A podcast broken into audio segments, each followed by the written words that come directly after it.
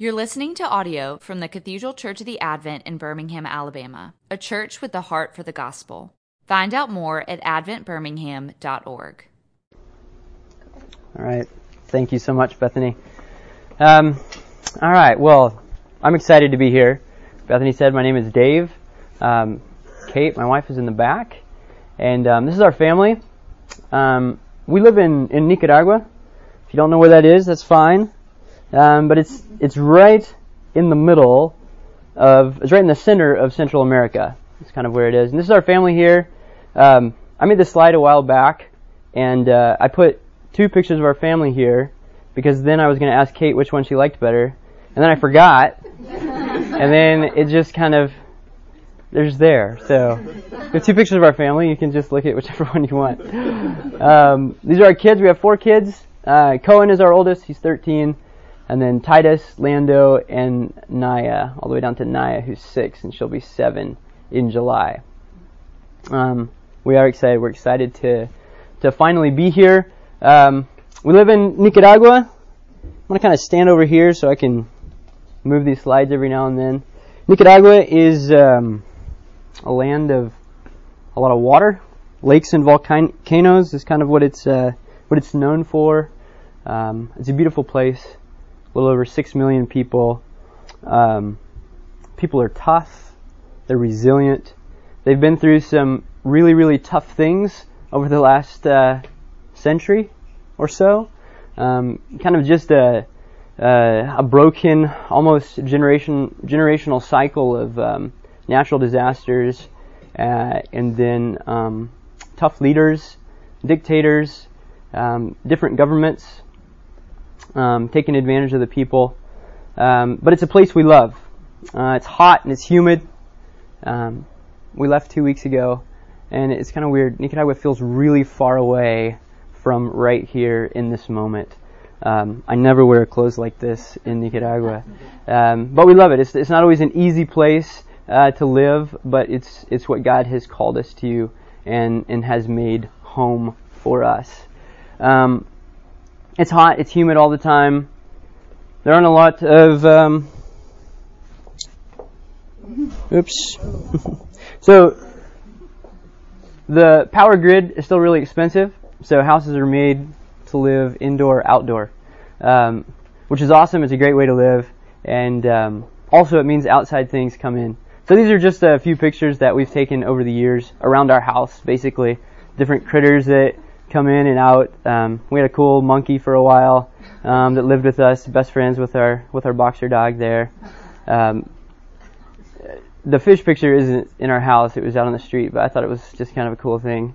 If you if you see a fish, a tasty fish on the side of the road, but you don't want it to be in your car, you just tie it tie it to the back, um, and, and, and that works. Um, Kate and I left um, California about 11 years ago, and um, after a couple of short-term mission trips um, in Nicaragua and continuing back and leading some short-term teams, God really um, compelled our family to move there. He really kind of broke our hearts for the gospel. And um, after a, a, a several months of language school, we moved to Nicaragua. And I interned at several different local ministries. And one of those places was at ESVO, where I met this big old um, teddy bear blacksmith named uh, Mike Dibert that uh, some of you guys may know. Um, and so God really connected us with the Dibert family. Um, and it was just a great partnership with some of my background and gifts and abilities that God um, has given me and experience that I had. Um, it just made sense to partner with uh, Mike and Lauren at uh, ESVO. You can see our sign up there in the top left. And that's really what our what became kind of our connection with you guys here at, at Cathedral was was through the Diberts, who obviously are are from here, and so we worked side by side with them for quite a few years until they moved uh, transitioned back here about four years ago, and and then Kate and I took over as kind of the leaders and directors of the vocational school. Um, ESVO is just a, a Spanish acronym for Escuela Vocacional, which it just means vocational school, and it's a uh, skill training. It's a vocational discipleship school, essentially, um, and it is just what its uh, name describes.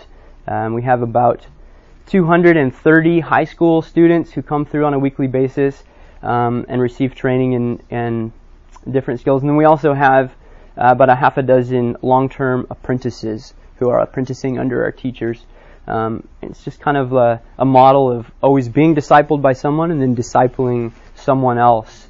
Um, so our uh, long-term teachers, or our teachers are teaching on a daily basis our long-term apprentices, and then the apprentices are TAing with the with the teachers to teach the high school students.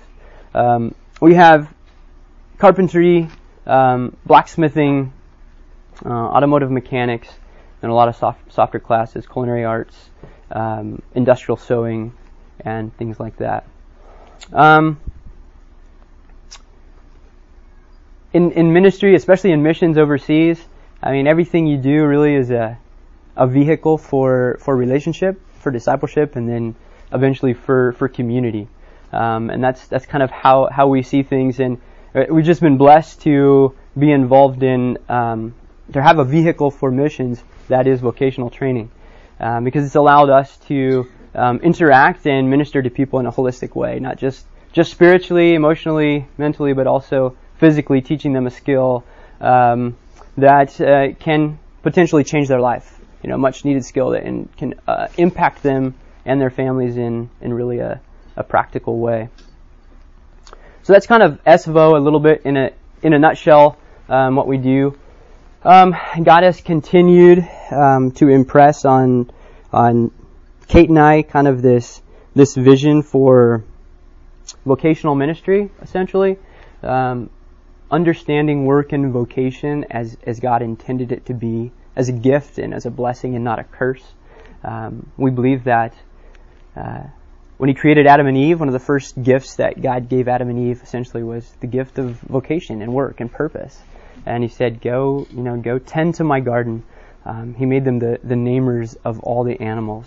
Um, and so we, we think there's something beautiful in that, um, that God means for us to find significance and, and calling and meaning um, in our work, essentially. And so being in a, a, really tough place where many kind of pillars of healthy society is broken down in Nicaragua, um, we've seen that as really kind of an essential part of church discipleship there is seeing work and vocation valued um, in a way that gives young people a chance to um, use their skills to glorify God and to make money and support their families, be able to help their neighbors, and kind of be a, a, a healthy part of shalom community that God intends for us. Um, it's not easy growing up uh, in poverty and around Nicaragua, a lot of generational poverty. Um, a lot of our young men, high school students, and apprentices who come in have uh, been in, um, they've grown up in, in, tough communities, really tough communities, um, grown up with scarcity. And so growing up in poverty and with scarcity um, does a lot of things to you, but it can really leave you with a, a lack of um, developed um, critical thinking skills, problem solving skills, thinking in process. Um, growing up with scarcity leaves you with re- a real lack of ability to manage excess of any kind. Um, and I think a, a, maybe just a story that always grabs me. We had an apprentice years ago named Walter, and um, he grew up in a, in a really tough situation. Uh, he was a product of rape, and um, he was such a, a, terrible memory for his mom that, that when he was born, she she gave him to her aunt and uncle, and and so he was raised by his great aunt and uncle, um, a couple blocks away from his mom, and so he kind of watched her raise his half brothers and sisters who came along, and and he never knew his dad. His dad was never in the picture, but he was always wanting his mom's approval desperately, uh, and he grew up with with very very little and.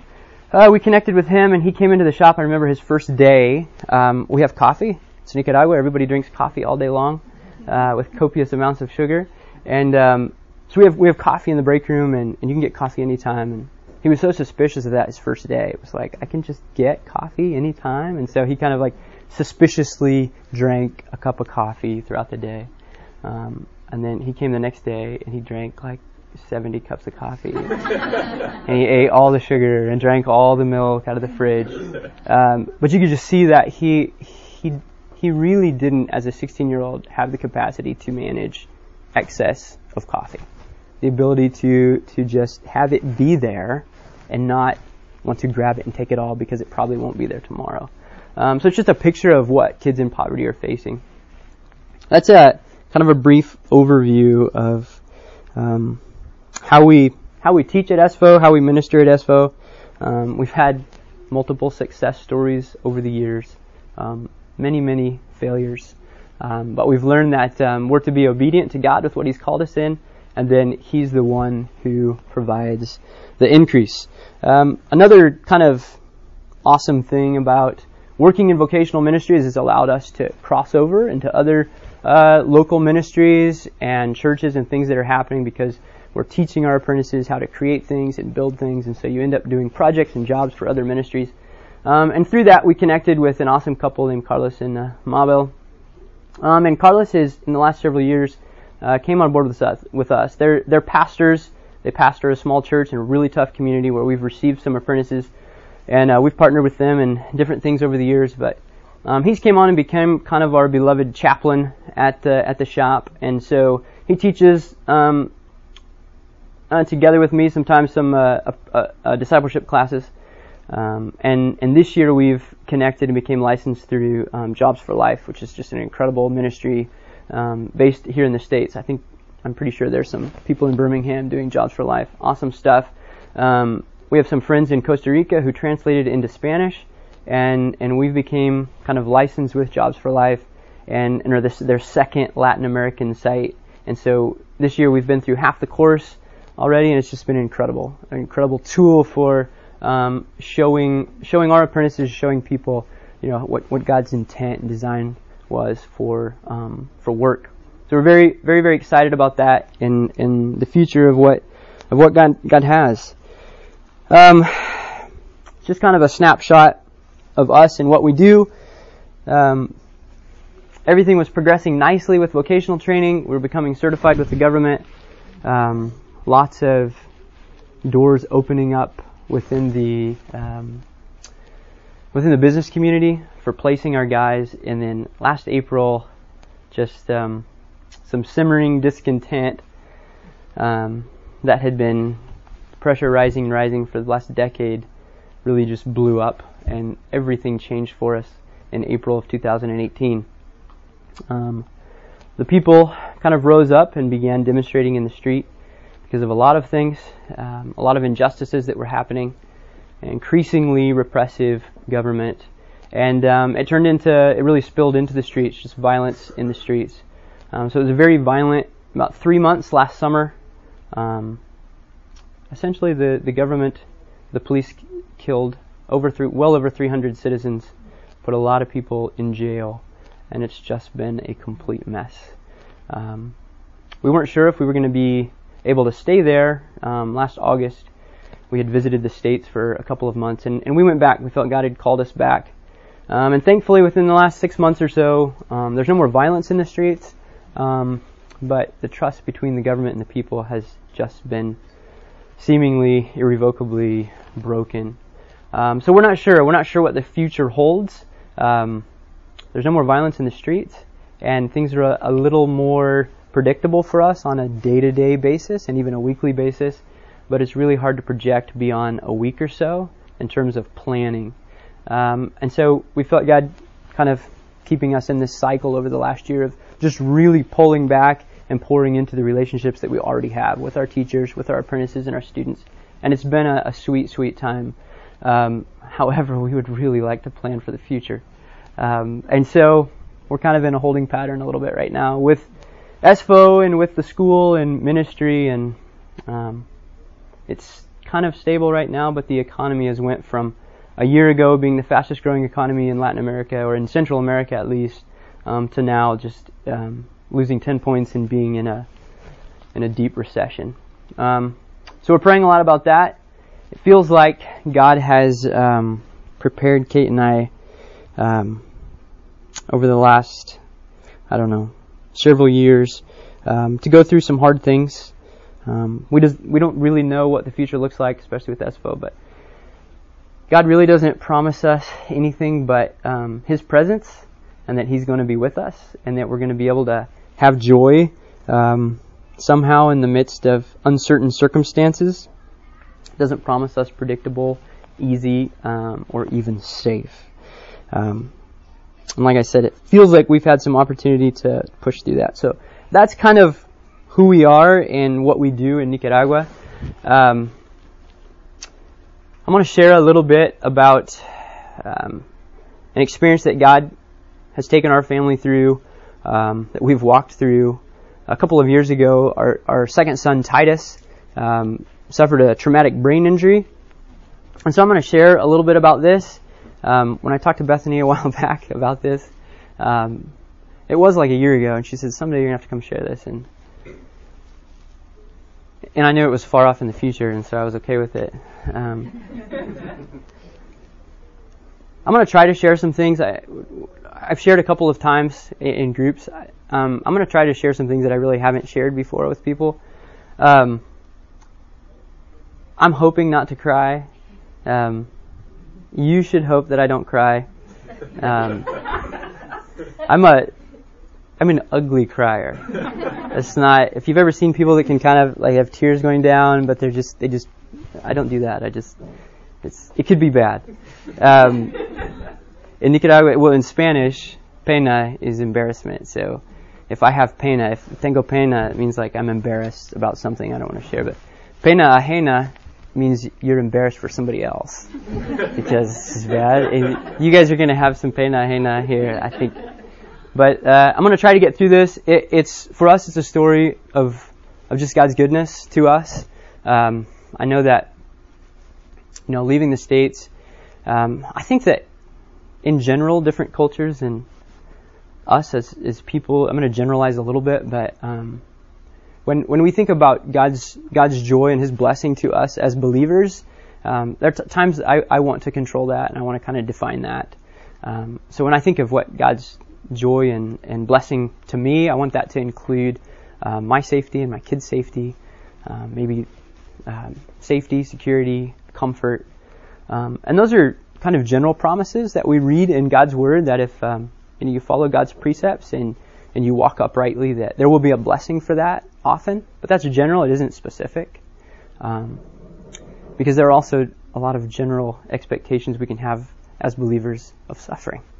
Um, so, this is kind of a story of how, um, yeah, we left. And I think that, in general, I, I want to think that as a, as a believer that um, God is going to take care of me and keep me safe and comfortable. And then I think that if, if you move into full-time ministry, especially moving away from what's comfortable and into a, another country, I don't know that I, you know, really thought this or said this, but I think I kind of believed that there was going to be kind of an extra hedge of protection around me and my family. Um, and I remember finding out right away, I had read somewhere about a missionary who left and, and he thought God was just going to supernaturally protect him and his heart and um, moving into the mission field. And, and he said moving into missions was just like pouring Miracle-Gro on all of his sins. And uh, I remember finding out that that's, that's, that's really true. Um, and so, so yeah, we left and I think that you know, Kate and I always thought we, we had parents and family questioning our decision and wanting to know about things like safety and healthcare. And, and I, I know we joked at some point, you know, well, it's not like we're going to have brain surgery there, heart surgery or something like that. You know, we'll we'll come home for that. Um, well, a couple weeks in a couple weeks, in about ten days, it's going to mark um, two years. Two years since our son Titus He's our second since he uh, he fell. He fell at our house and uh, hit his head really hard. Um, so we took him. Nicaragua, you don't call the ambulance. I've I've stopped on the side of the road and helped enough ambulances and paramedics to know you don't call them. Um, so we threw him in our car and we took him into the emergency room to what's really the best kind of hospital, private hospital that, that we know of in, in Managua. And um, I thought, you know, maybe he had a concussion or something. So we walked into the emergency room, and um, the attendant was there. It was late in the afternoon, and kind of the the doctor on call. She came in and she said, "Okay." She said, "Oh well, let's let's take some X- X-rays." And uh, I remember kind of walking out of the room to go to the X-ray room, and I was thinking, I know enough to know that X-rays like can we take a CAT scan? So I remember asking her like, "Hey, can we can we do a CAT scan?" And and this was the ER doctor, and she's like, "Oh, you want to?" And I said, I mean, I don't know. Like, is, is it an option? And, uh, and she said, well, if you want to, we can do that. And so we did that. And I remember thinking, oh boy, this is going to be, because I feel like you should be in charge of that and not, and not me, right? Um, so yeah, I remember being in the, uh, the emergency room and, and he got some pain meds and he was feeling a little bit better. Um, he was saying funny things and repeating himself, but we were feeling okay. Um, his uh, his surgeon, what became his um, neurological surgeon, um, she came in a couple of hours later, and um, everything changed. She was incredibly concerned. Um, she kind of pulled me aside, and she said, "You know, this isn't good." She showed me the CAT scans. She showed me some things, and reading CAT scans was kind of like reading ultrasounds for me on our first child. doctor was pointing things out, and I'm like, yeah, I don't, I don't know what you're talking about. Um, Titus seemed fine, and I don't think I, I seemed worried enough to her. Um, she said, I don't think you understand. This is incredibly serious. So she showed me, um, Titus had a, a really long fracture on the right side of his head where he'd hit the ground. And so he had a, he had a big fracture and a slight bleed inside of his skull. Um, but that wasn't what was really tough. Um, he'd hit the ground so hard that his, his brain had violently bounced, kind of what you would see in a high, high impact car crash. Um, and he'd, he'd hit the other side of his skull so hard that there was three bleeds kind of deep down in his brain. And so she was trying to explain this to me and show me, and, and I was trying to grasp what she was saying. And um, and she said, "No, this is serious." And I said, "Well, like, what happens? What are you worried about?" And she said, I, "I'm I'm scared that we are going to have to take him into surgery and operate." Um, and I said, "Well, like like what does that mean?" And she said, "Well, this is different." And I found out that um, oftentimes when you have a um, a contusion or a bleed on your brain, it's it's on the outside. It's between your skull and your brain, and so it pushes and and is pushing pressure. But it's kind of easy to drill in and relieve that pressure. Um, but this is more similar to what um, Titus' situation, more similar to maybe like a stroke um, in an older patient where the, the bleeding was deep inside of the brain. And so she told me, she said, I, don't want to go in there. Um, I don't know what's going to happen. Because that part of your brain, the left temporal lobe, uh, controls everything speech and vision and motor motor function, motor motor movement. Um, and so and so I I became very concerned. I didn't share all of that with Kate. Um, I had a friend there who asked her. He said, "Hey, what's on a scale of one to ten? Like, how serious is this?" And she said, "This is a nine. Is between a nine or ten." She said, "I'm scared." Um, so they kind of moved him into um, intensive care, and essentially the plan was to continue to take CAT scans every three hours. And she told me if those bleeds increase, if they grow, and they don't start to, to shrink, that essentially we're going to have to operate. And I have the team ready. Um, so she set me up in ICU. Um, again, the doctors are good. She was great. Um, she's actually the best um, pediatric neurosurgeon in the entire country of Nicaragua. Um, she's also the only pediatric neurosurgeon, so it's kind of a. Um, she's incredible. She's she was, I think, 38 at that time, but she was amazing. Um, but the nur- nurses and other staff, it's, it's just, it's a tough thing. So she set me up and she told me, she said, we need to wake him up every 45 minutes to an hour and you need to check. You need to check his reflexes, you need to check his speech, you need to check everything and make sure that he's physically responding well, doesn't have any deficits, and we're going to take, keep taking CAT scans. Um, so she set me up at night and set me up for the longest night of my entire life. Um, I think that thinking through all these things, these expectations that we have about how God is going to protect us, um, I remember starting that night, and and it just felt like everything was was closing in. Here we were, we were in this country.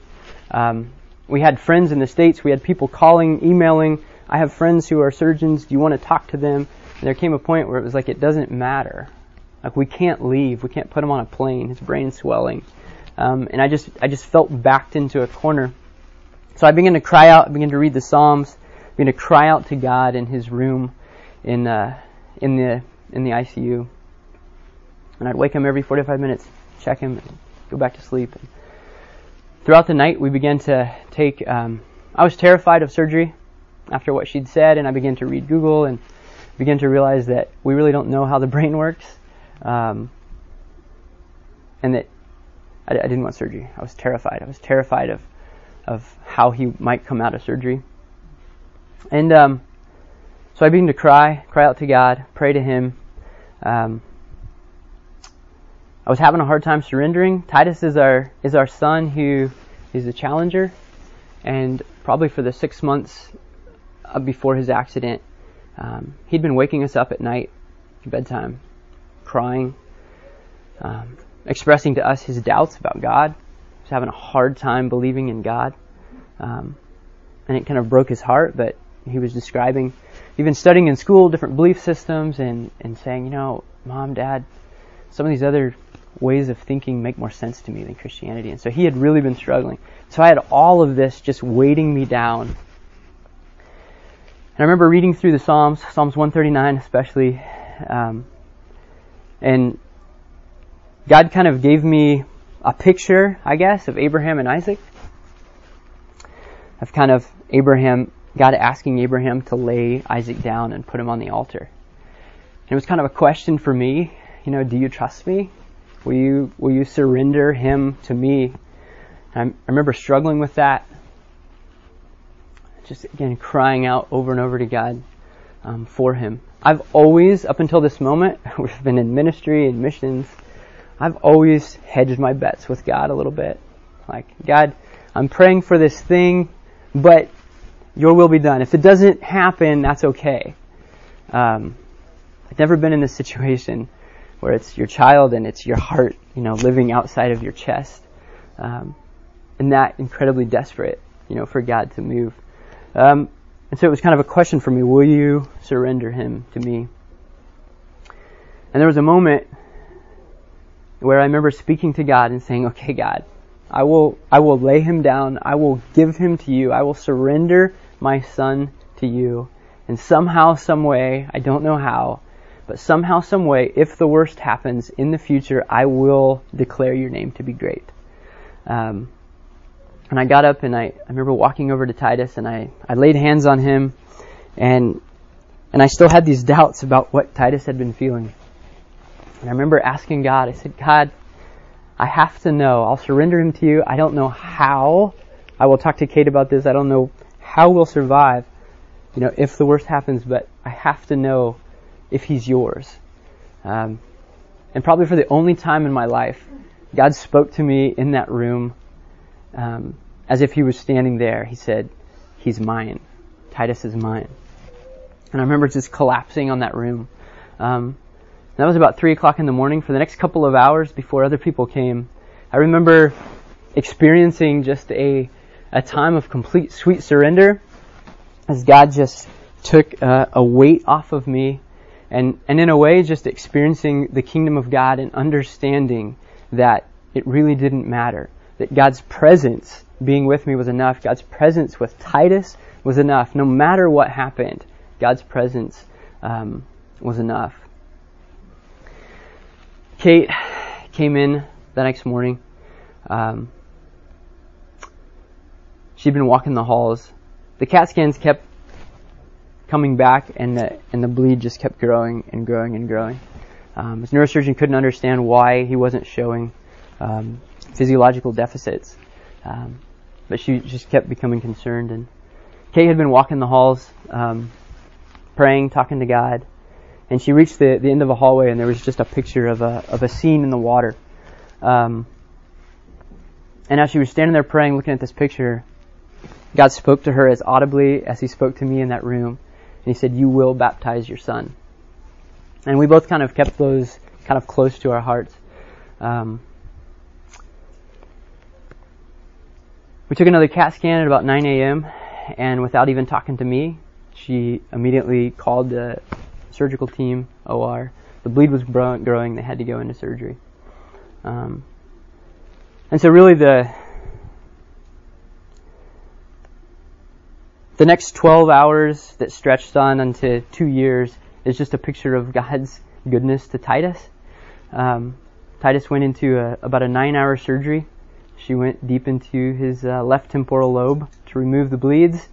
Um, Titus went into anaphylactic shock. He reacted um, strongly to uh, one of the antibi- antibiotics before anesthesia and immediately uh, almost coded and she got adrenaline into him had to bring in um, another surgeon to put in a heart catheter. Um, nine hours of surgery and was successful.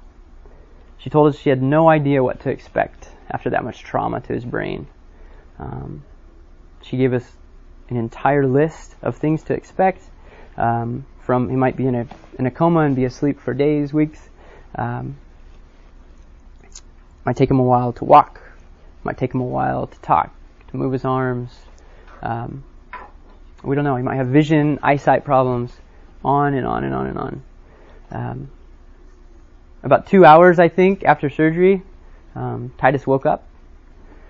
I remember walking into his room with Kate they brought us in there, and he was all swelled up from his allergic reaction. And um, Kate started singing to him, kind of a praise song that she sang to all of our kids. And I remember his eyes fluttering open and rolling around and looking for his mom.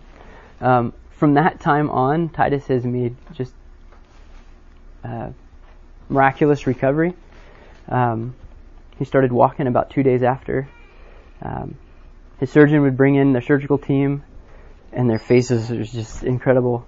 Um, it might not surprise you, not a lot of people are flocking to Nicaragua for their brain surgeries. Um, his uh, his surgeon still calls him the miracle boy. Um, about two weeks after surgery, we took him home, and um, we still have all of his pain meds. He's never once asked for um, pain meds for a headache. Um, and so it's just been an incredible story. This picture on the left is um, Kate, and she's uh, kissing him goodbye before he went into surgery. Um, we just didn't know, and I love that picture. It's just a reminder of us of just kind of surrender. Um, and that's Titus in the middle. I think it's the second day after surgery, reading a, a note, um, and then him walking for the first time, and then him with his surgeon um, a couple of months later, and she finally got him to give her a, a kiss, a kiss on the cheek. Um, it's hard to describe. Um, honestly, I don't, I don't exactly understand why God chose to show um, grace and goodness and healing to Titus. We have very, very close friends in Nicaragua um, whose daughter was killed when uh, she was laying in a hammock in a tree the hammock was tied to um, broke and fell on her and killed her. We're close to them, and it's been hard. I don't, I don't understand why God has chosen to show goodness to Titus. Um, but I remember that couple of hours um, that night before surgery, and I guess experiencing his kingdom in such a way. I, I do believe um, that I had a glimpse of what we're going to feel and understand in the future. That when the fullness of, of God's kingdom is here, um, I want my son here. I'm so thankful he's here. Um, but we're going to understand that um,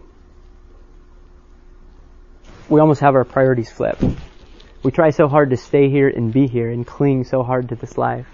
Um, but to live as Christ and, and to die is, is truly gain. Um, so we've struggled with this. Um, Titus is doing awesome two years later. Um, he's our kid who loves to run and jump and play. And we're incredibly grateful to God that he can he can still do that. Um, he's doing really well. Um, his parents are still pretty messed up. um,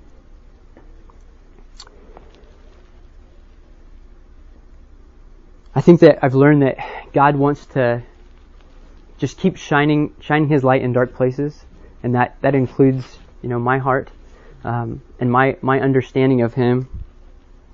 Kind of to close today, and then maybe we can take some questions. I do, I do want to read Psalms 139, 1 through 16. Um, because what we've learned is um, that it is God's presence, God's God's blessing, and the joy that He promises promises us specifically, every single one of us, is His presence. Um, it's His presence no matter what we're going through, and, and it's actually in the hard times that that, that, that God's presence um, just becomes so much nearer, uh, so much more meaningful. And so I want to read Psalms 139 um, because this is what I was I was praying um, over and over again that night. So I'll put it up here. So it says this, O Lord, you have searched me and known me. Um, you know when I sit down and when I rise up. You discern my thoughts from afar. You search out my path and my lying down, and are acquainted with all my ways. Even before a word is on my tongue, behold, O Lord, you know it altogether. You hem me in, behind and before, and lay your hand upon me. Such knowledge is, uh, no, too, too wonderful for me. It is high, I cannot attain it. Where shall I go from your spirit? Or where shall I flee from your presence? If I ascend to heaven, you are there. If I make my bed in Sheol, you are there. If I take the wings of the morning and dwell in the uttermost parts of the sea, even there your hand shall lead me, and your right hand shall hold me. If I say, Surely the darkness shall cover me, and the light about me be night, even the darkness is not dark to you. The night is bright as the day, for darkness is as light with you. For you formed my inward parts, you knitted me together in my mother's womb. I praise you, for I am fearfully and wonderfully made. Wonderful are your works. My soul knows it very well. My frame was not hidden from you when I was being made in secret, intricately woven in the depths of the earth. Your eyes saw my unformed sus- substance. In your book were written, every one of them, the days that were formed for me, when as yet there was none of them. So Kate and I kind of held God's promises to us um, closely. We didn't really share them with anyone but ourselves. Um, and about two months after Titus's accident, he came to us and he said, Mom and Dad, I want to be baptized. And um, it was pretty special because uh, the Diberts actually came and visited us um, several months after Titus's accident. And uh, their boys wanted to be baptized in Nicaragua. And and so I went from in June um, 2017, it's definitely probably the worst, longest night of my life, um, to probably the best the best day of my life. Um, having the opportunity to baptize my sons um, and having the opportunity to baptize Titus. Um, something broke with him. Um, God called him close during that experience. Titus doesn't remember the accident. He doesn't remember a lot of the surgery. The surgery. He doesn't remember a lot of the hospital. But something has changed in him, um, and God has has kind of shared with Kate, especially that um, this story isn't just for us, it's for Titus as well. Um, so we're, we're excited. We're excited to um, live and serve in Nicaragua. We're thankful to, um, to you guys here at Cathedral Church the Advent for supporting us and loving us. So many of you praying for us through um, this time and this situation, this, this tough time. Um, but we're, we truly consider it a joy um, to surrender to God surrender our kids to Him, surrender ourselves to Him, um, and to live, to live and serve where, where He has called us. So thank you guys very much. You've been listening to audio from the Cathedral Church of the Advent. If you live in Birmingham or find yourself visiting, we hope you'll join us at one of our Sunday services. Find out more at adventbirmingham.org.